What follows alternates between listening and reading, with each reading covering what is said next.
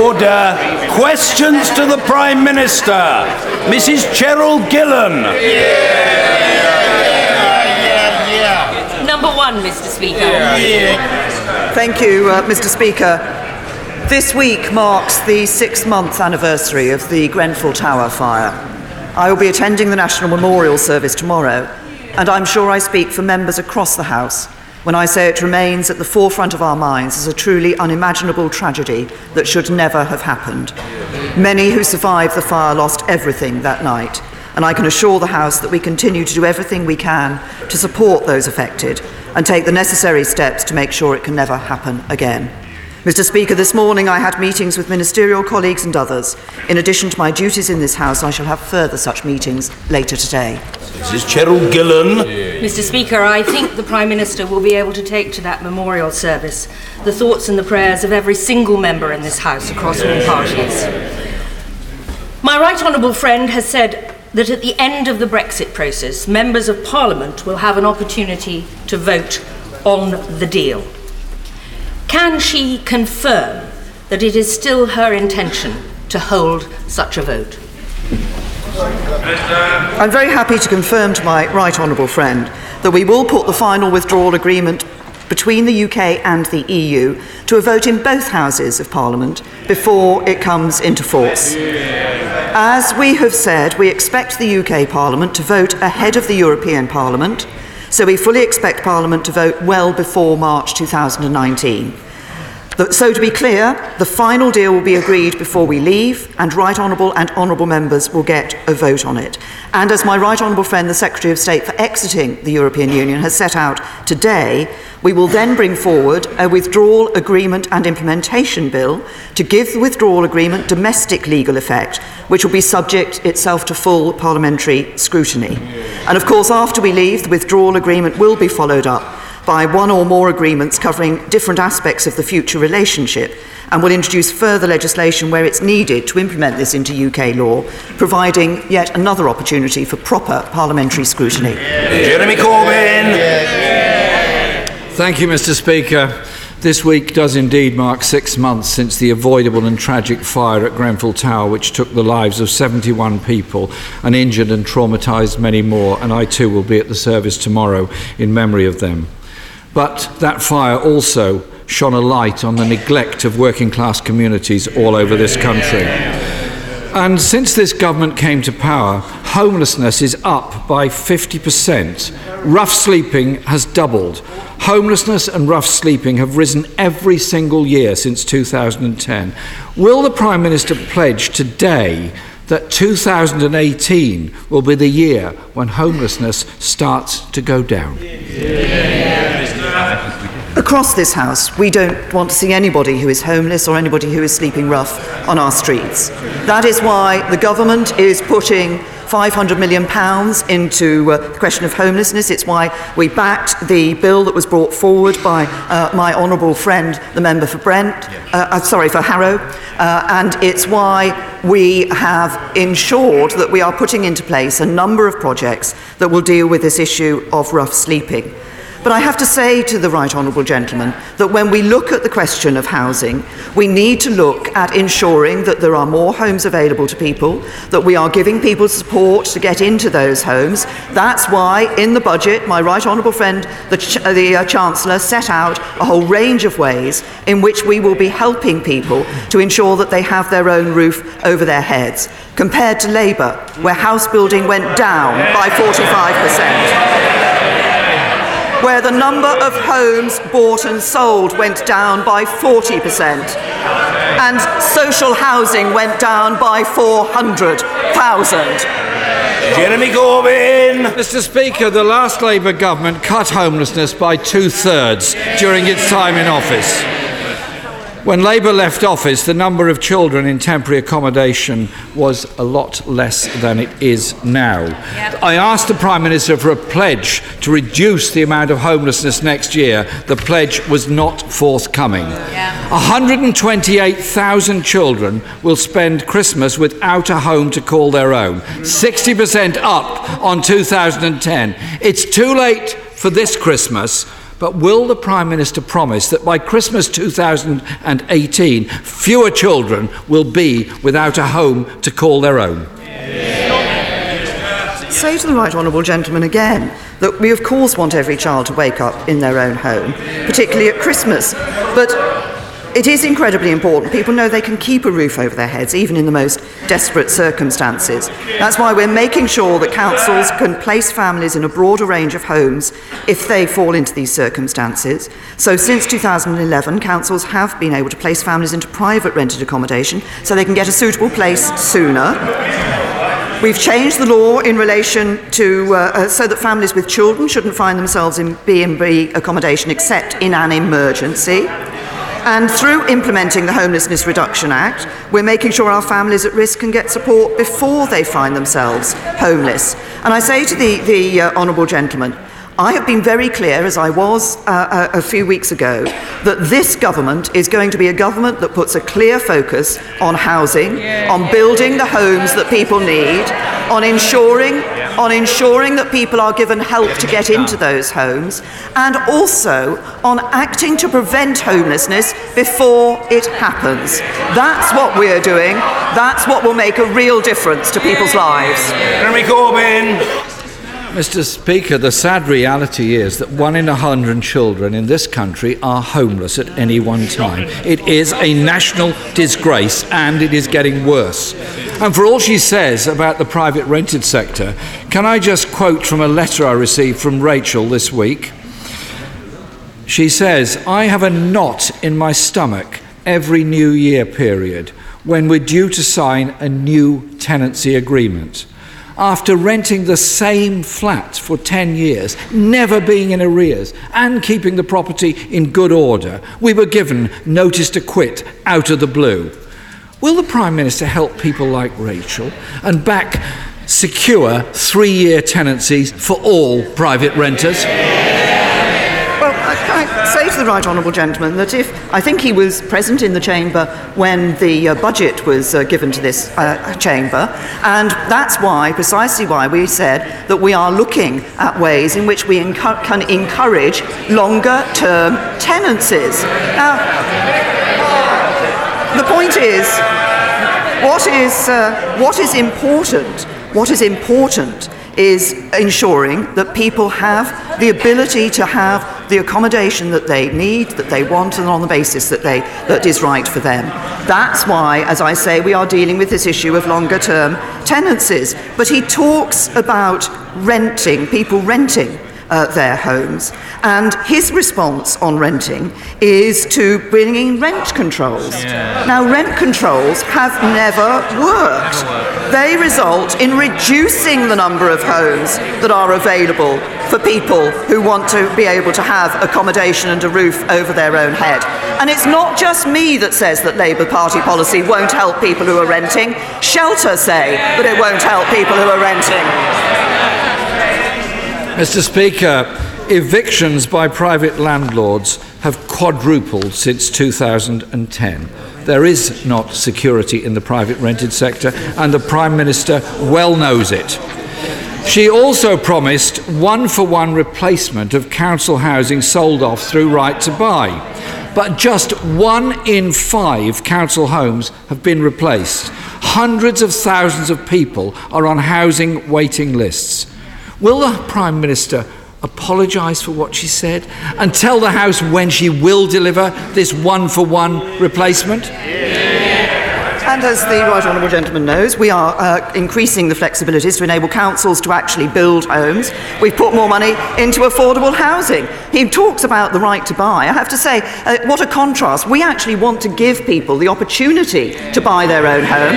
The Labour Party would take that opportunity away from them. What do we see? What do we see on housing? You know, the shadow housing minister, the shadow housing minister recently said that fewer people owning their own home is not such a bad thing. Oh. Well, I have to say to the right honourable gentleman that what he's offering to people on housing, if you live in a council home, he'll take away your right to buy. If you're looking to rent, Shelter say his policies will harm you. And his shadow housing minister doesn't want to support people owning their own homes. It's only the Conservatives that will deliver the homes this country needs. if only it were true, Mr. Speaker.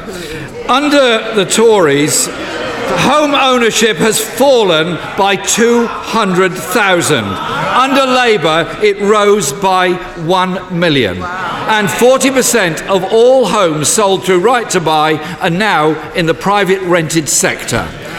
The latest figures, Mr. Speaker, show that a quarter of all privately rented homes are not up to decent standards, meaning many families are living in homes with damp that are not secure or very poorly insulated. Does the Prime Minister support homes being fit for human habitation? Of course, we want homes to be fit for human habitation, but can I just remind the Right Honourable Gentleman that the number of homes failing to meet the decent home standard is down by 49% since, since the peak under the Labour government. And while I'm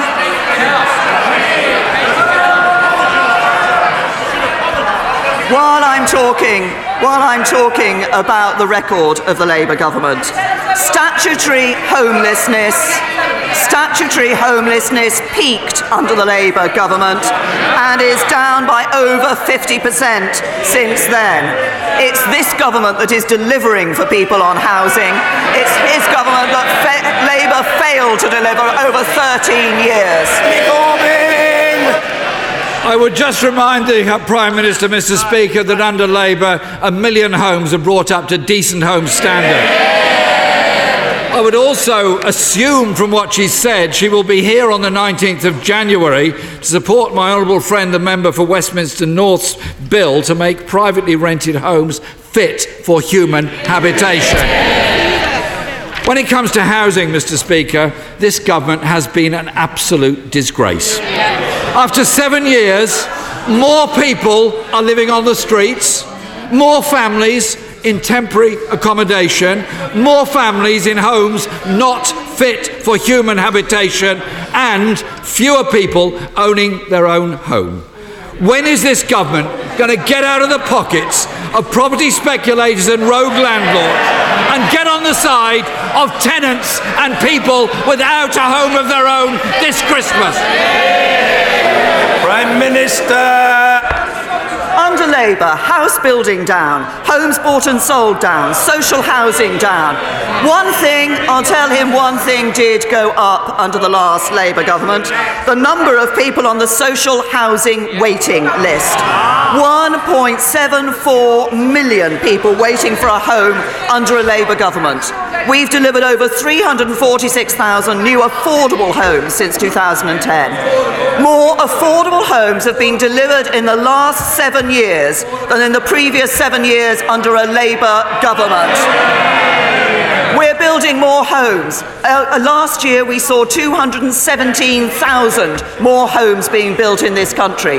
That's a record, apart from one year, that's a record for the last 30 years. It's the Conservatives that are doing what is necessary. Labour would produce failure for this country once again. It's the Conservatives that are delivering the homes that people need, the economy that people need, and the standard of living that people need.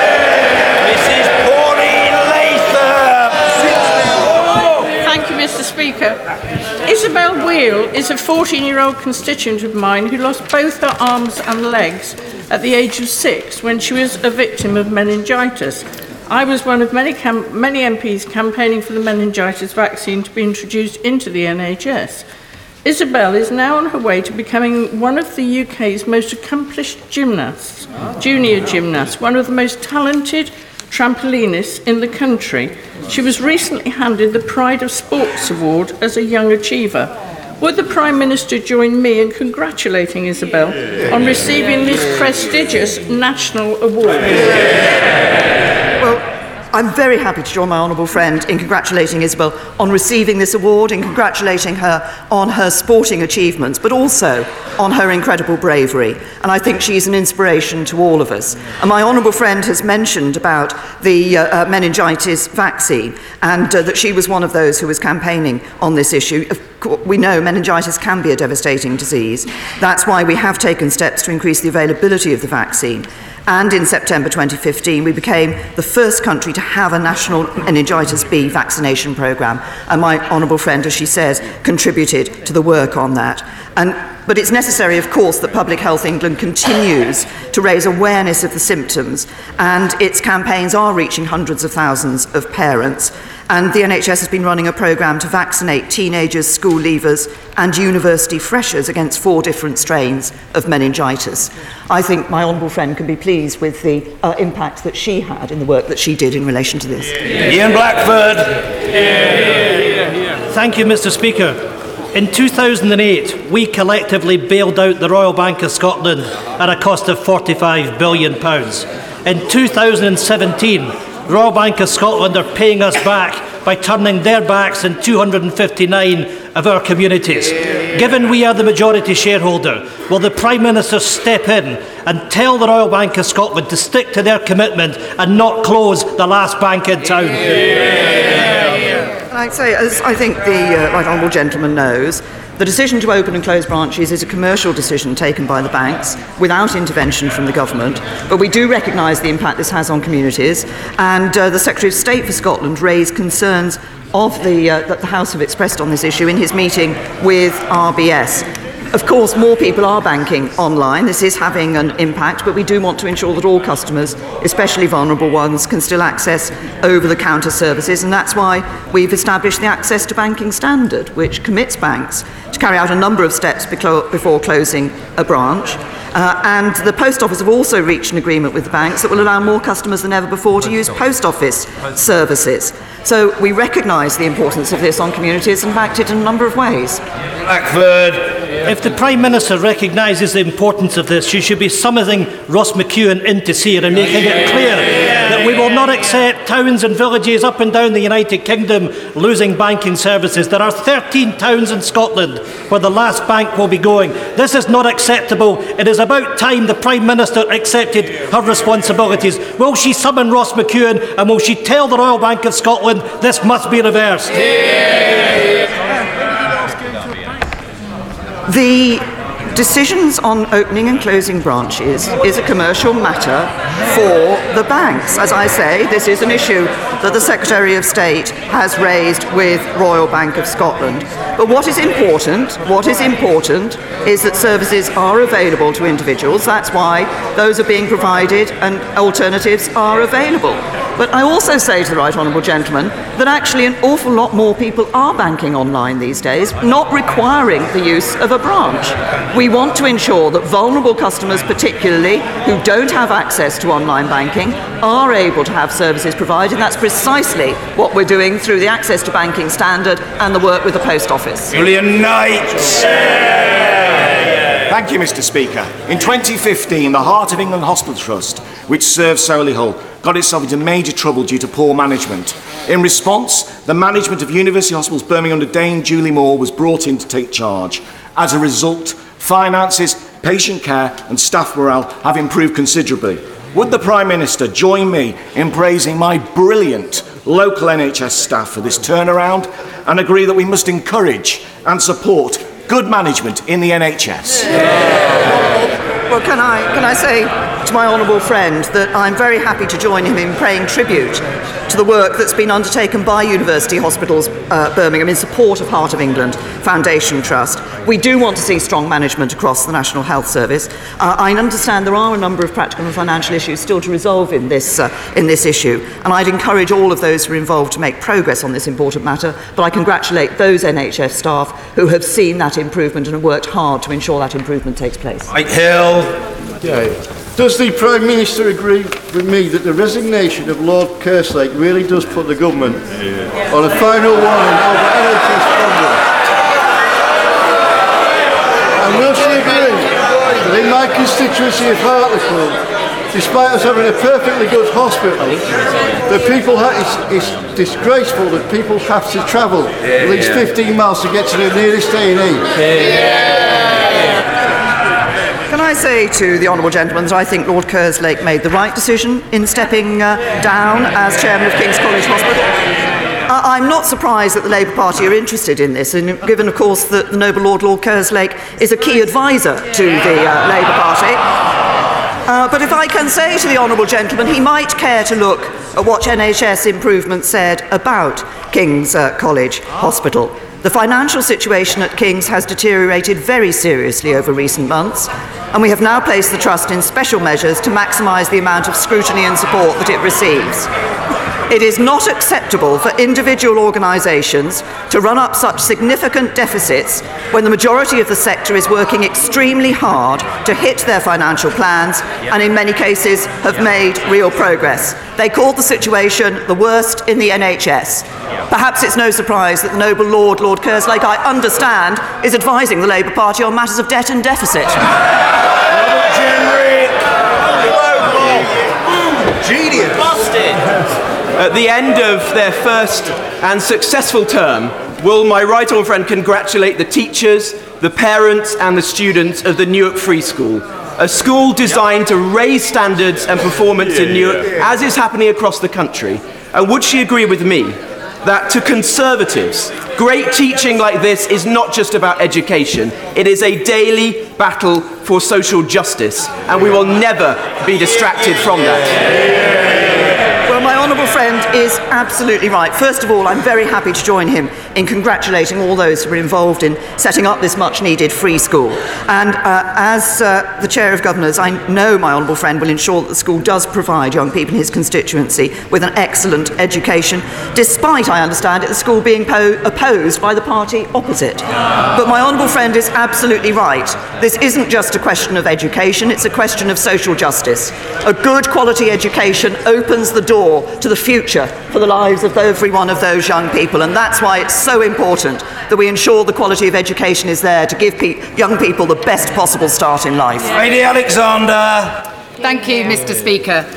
Tonight, this House will hopefully have the chance to vote on my new Clause 22 to the EU withdrawal bill, which would give Parliament the power at a future date to determine whether we leave the single market by coming out of the European Economic Area. It doesn't dictate how honourable members should then vote, but it does ensure proper democratic oversight.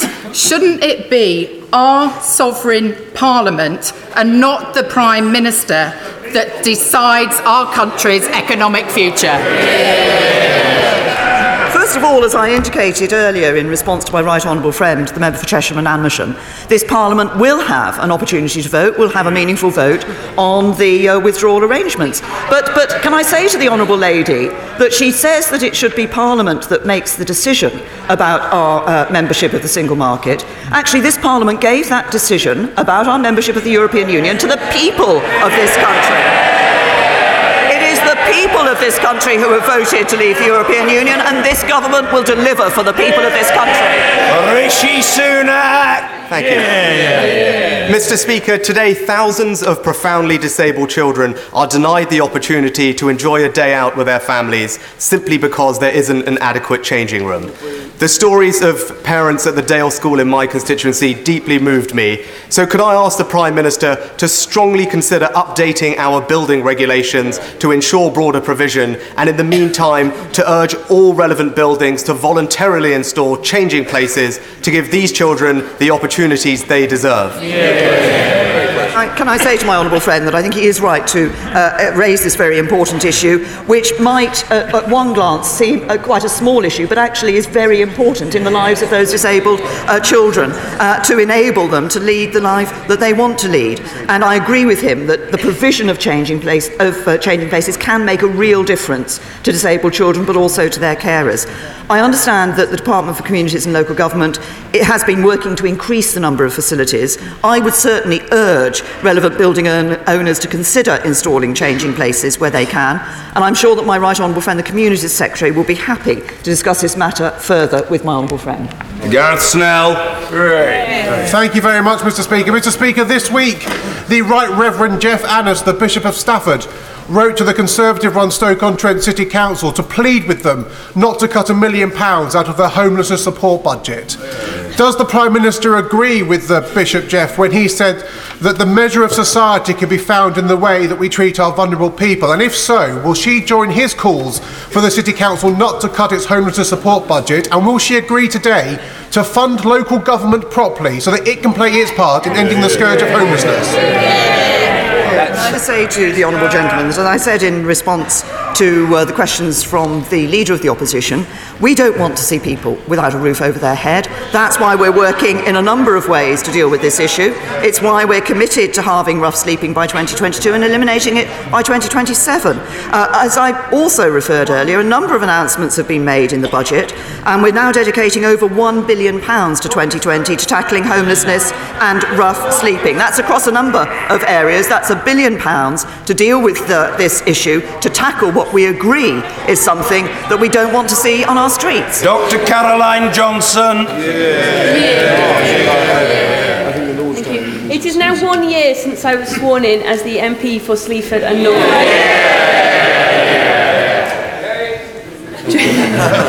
During the year, the biggest issue in my postbag has been the provision of broadband to rural areas.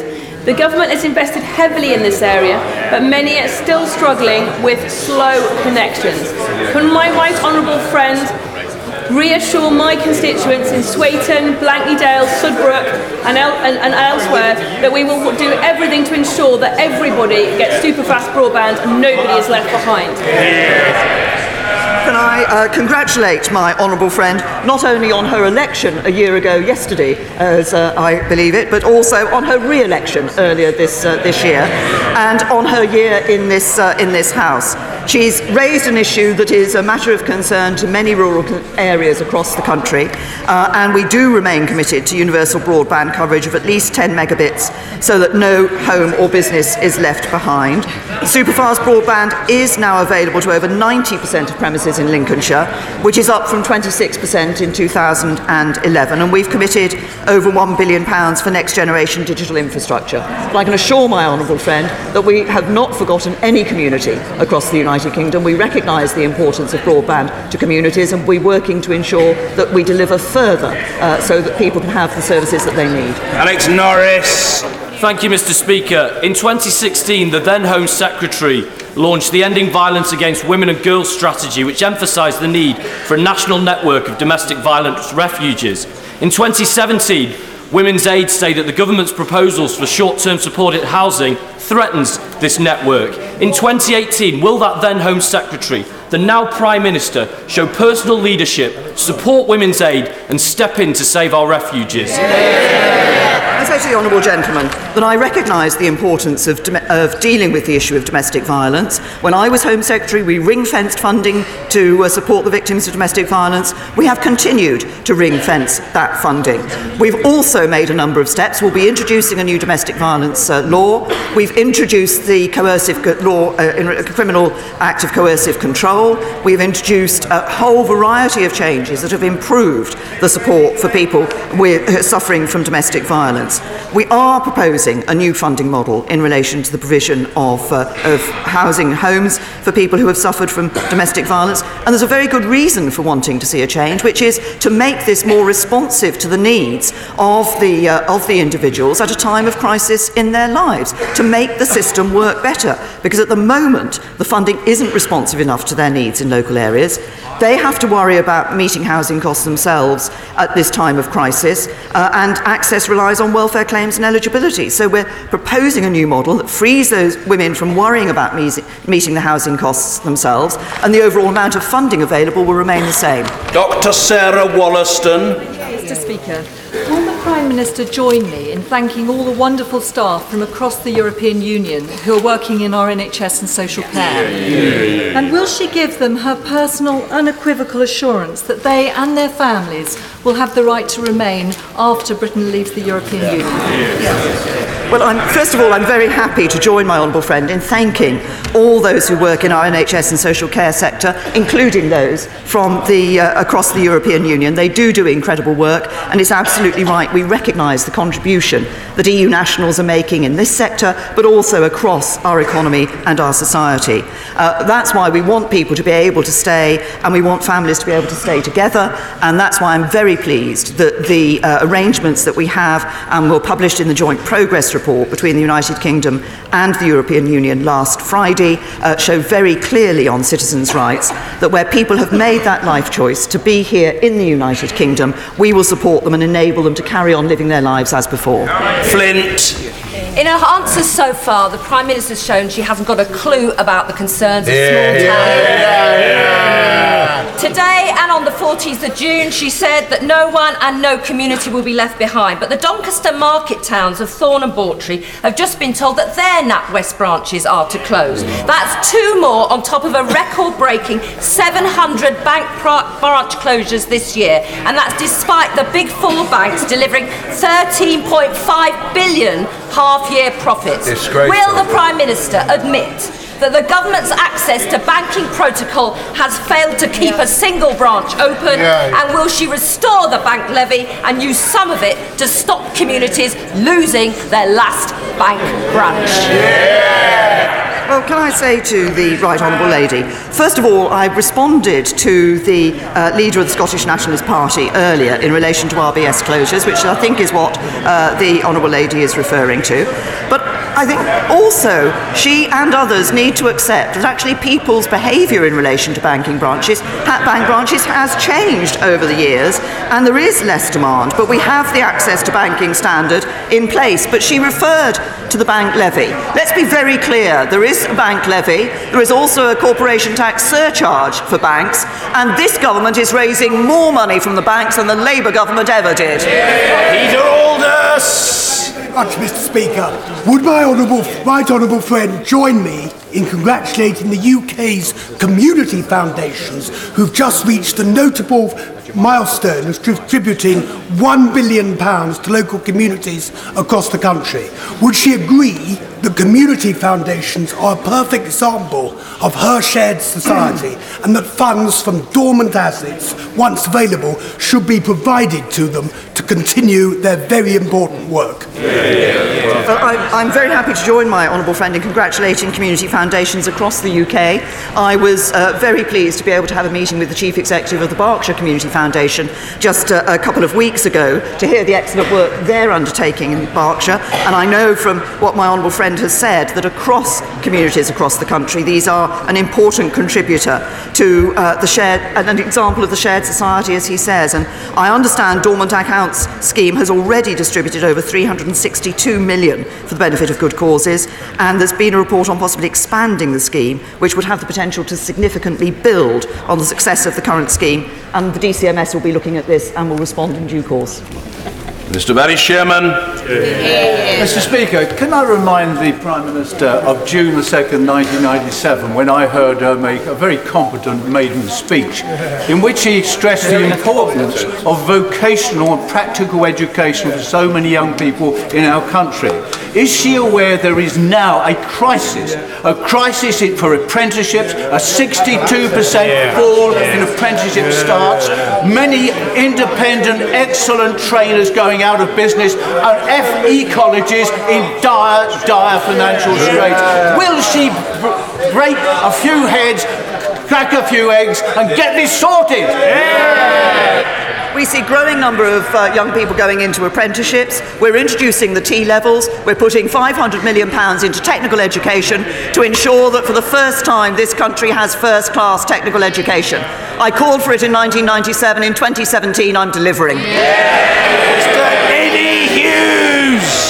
Mr. Speaker, as an enthusiastic member of the Women and Equalities Committee, I, I aim to be a strong champion for the equality of women, and I aspire to the title of Honorary Sister, as bestowed on you, Mr. Speaker, by the Honourable Member for Camberwell and Peckham. So, will the Prime Minister join me in congratulating Ruth Cooke on her recent appointment as Chief Executive Clarion Group, the largest housing association in the country? proving that exceptional women can get the top job in housing and politics.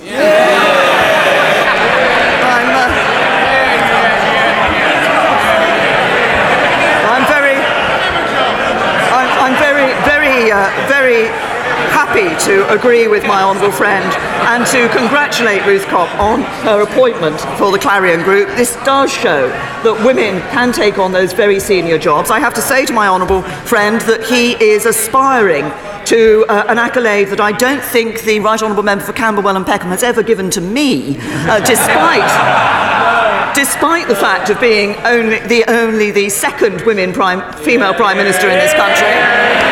And one maybe the Labour sisterhood will manage to get a female leader of the Labour Party. Stephen Timms. Thank you, Mr. Speaker. Assessing the impact of leaving the European Union on the different sectors of the UK economy is surely basic spade work for the negotiations. And yet the Brexit Secretary told the Select Committee last week that none of it has been done. Why not? No, uh, it isn't the case that no work has been done in looking at the. As the Right Honourable Gentleman knows from the over 800 pages of sectoral analysis that have been published. Uh, Mr. Nicholas Boles. Thank you, Mr. Speaker. The Prime Minister has made clear that Brexit means Brexit.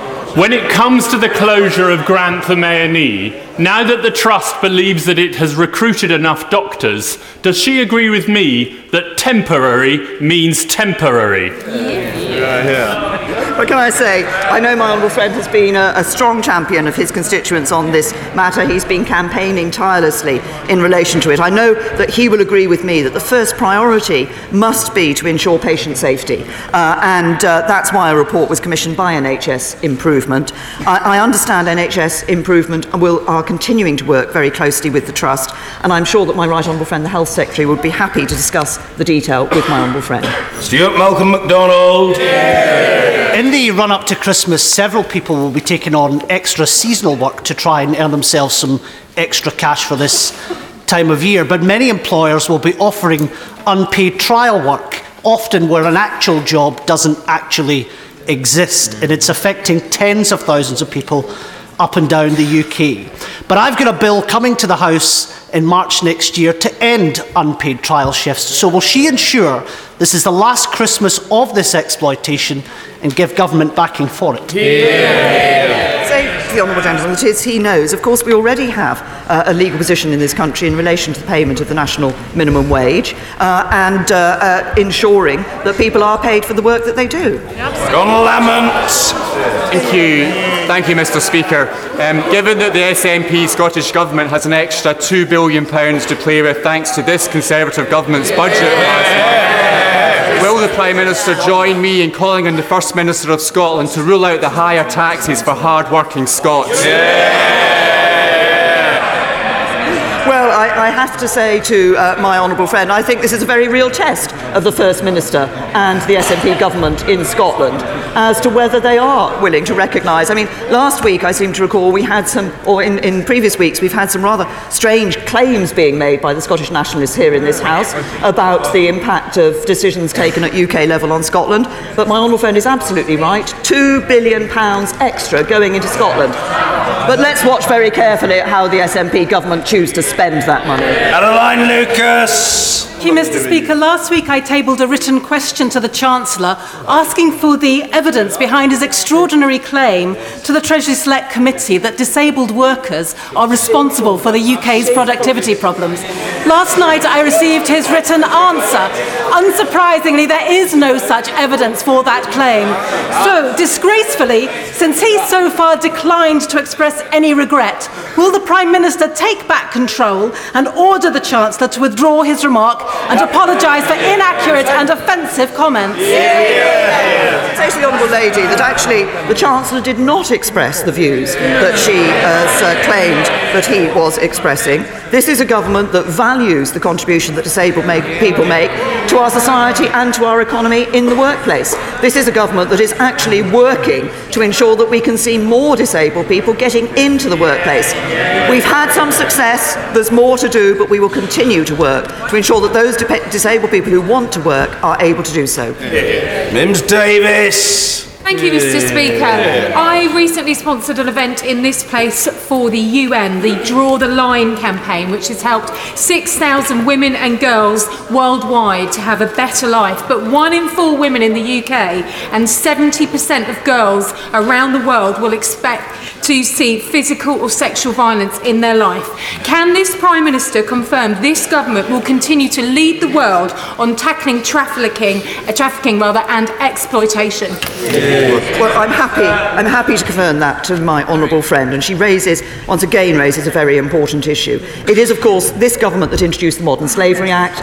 It's this government that is continue to, continuing to work not only to uh, increase our ability to deal with the perpetrators of these crimes, but also to provide support to the victims. I want uh, a world in which women and girls have the confidence to be able to be what they want to be and know they won't be subject to exploitation, to violence, to trafficking, to slavery. Of course, slavery applies to men as well, but I think our commitment as a government to ending violence and exploitation of women and girls is absolute. In Fletcher.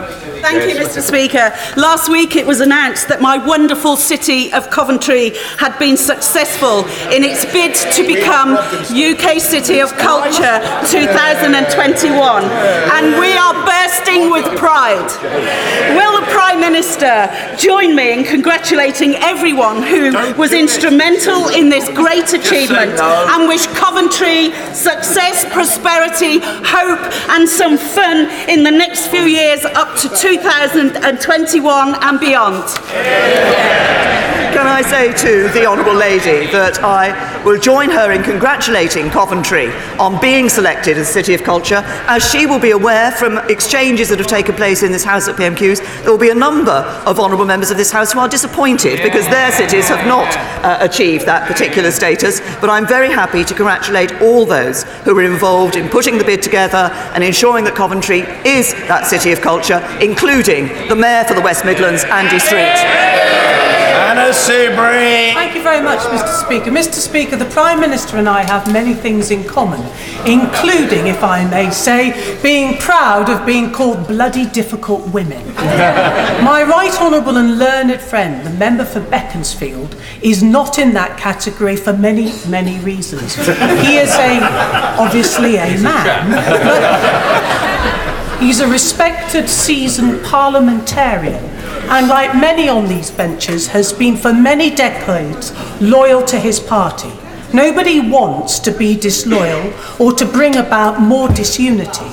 The Prime Minister says she wants a meaningful vote on Brexit before we leave the European Union. Even at this last moment, would she be so good as to accept the Right Honourable and Learned Gentleman's Amendment 7 in the spirit of unity for everybody here and in the country?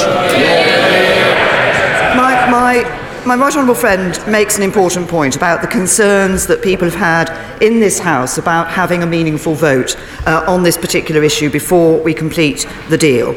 As I set out in the earlier answer I gave to my right honourable friend, the member for Chesham and Amersham, that is what we will have. We will ensure that there is a meaningful vote on this uh, in this House. There will then, of course, be an opportunity for Parliament to look at the withdrawal agreement and implementation bill. This, uh, the, the fact that there will be that meaningful vote has been set out and confirmed by my right honourable friend, the Brexit Secretary, in a written ministerial statement today. Um, we were very clear that we won't commence any statutory instruments until that meaningful vote has taken place. But as currently drafted, what the amendment says is that we shouldn't make any of those, put any of those arrangements, any of those statutory instruments into place until the withdrawal agreement and implementation bill has reached the statute book. That could be at a very late stage in the proceedings, which could mean that we are not able to have the orderly and smooth exit from the European Union that we wish to have. Jack Dromey. You're on. You, you, order, I say to the honourable gentleman who is trying to overcome his natural reticence. I know he's a shy fellow, but I'm trying to encourage him. Mr. Dromey. Uh, Mr. Speaker, not one penny for bu- to fit sprinklers to Birmingham's 213 tower blocks from government. Now the city suffering the biggest cuts in local government history is to suffer a further 100 million pound unfair funding cut. Yet Maidenhead is the constituency the least hard hit of any in Britain. How can the Prime Minister begin to justify one law for her own constituency and another law for the great city of Birmingham? Can I say to the right honourable gentleman that, of course, the local government settlement has yet to come before this uh, before this House, uh, and we have been very clear in relation to fire safety arrangements and any action that needs to be taken by local authorities that they should discuss this with the Department of Communities and Local Government. We will ensure that uh, it is possible for the necessary safety work to be undertaken. James Gray. Speaker, 2017 marks the 100th anniversary of the foundation of the Women's Royal Naval Service, um, an event which will be celebrated in your house immediately after PMQs by a, uh, in reception. Will the Prime Minister join with me in, in, in marking the outstanding service of women over 100 years in the Royal Navy, but also Royal, Royal Air Force and Army? And will she particularly join me in welcoming the fact that women are no longer consigned to duties ashore, but they can now take part in every aspect of service? Well, I'm very happy to agree with uh, my honourable friend. I think we should be, it is right that we're marking the centenary for the uh, Women's Royal Naval Service, uh, but also recognising the contribution that women have made across our armed forces. And I think it is important that they are now able to contribute across all uh, aspects of uh, work in the armed services and are no longer restricted, as used to be the case in the Navy, to uh, jobs on shore. I think this is an important step forward. It strengthens our armed forces, and I congratulate all women in our armed forces. Thank you. Order.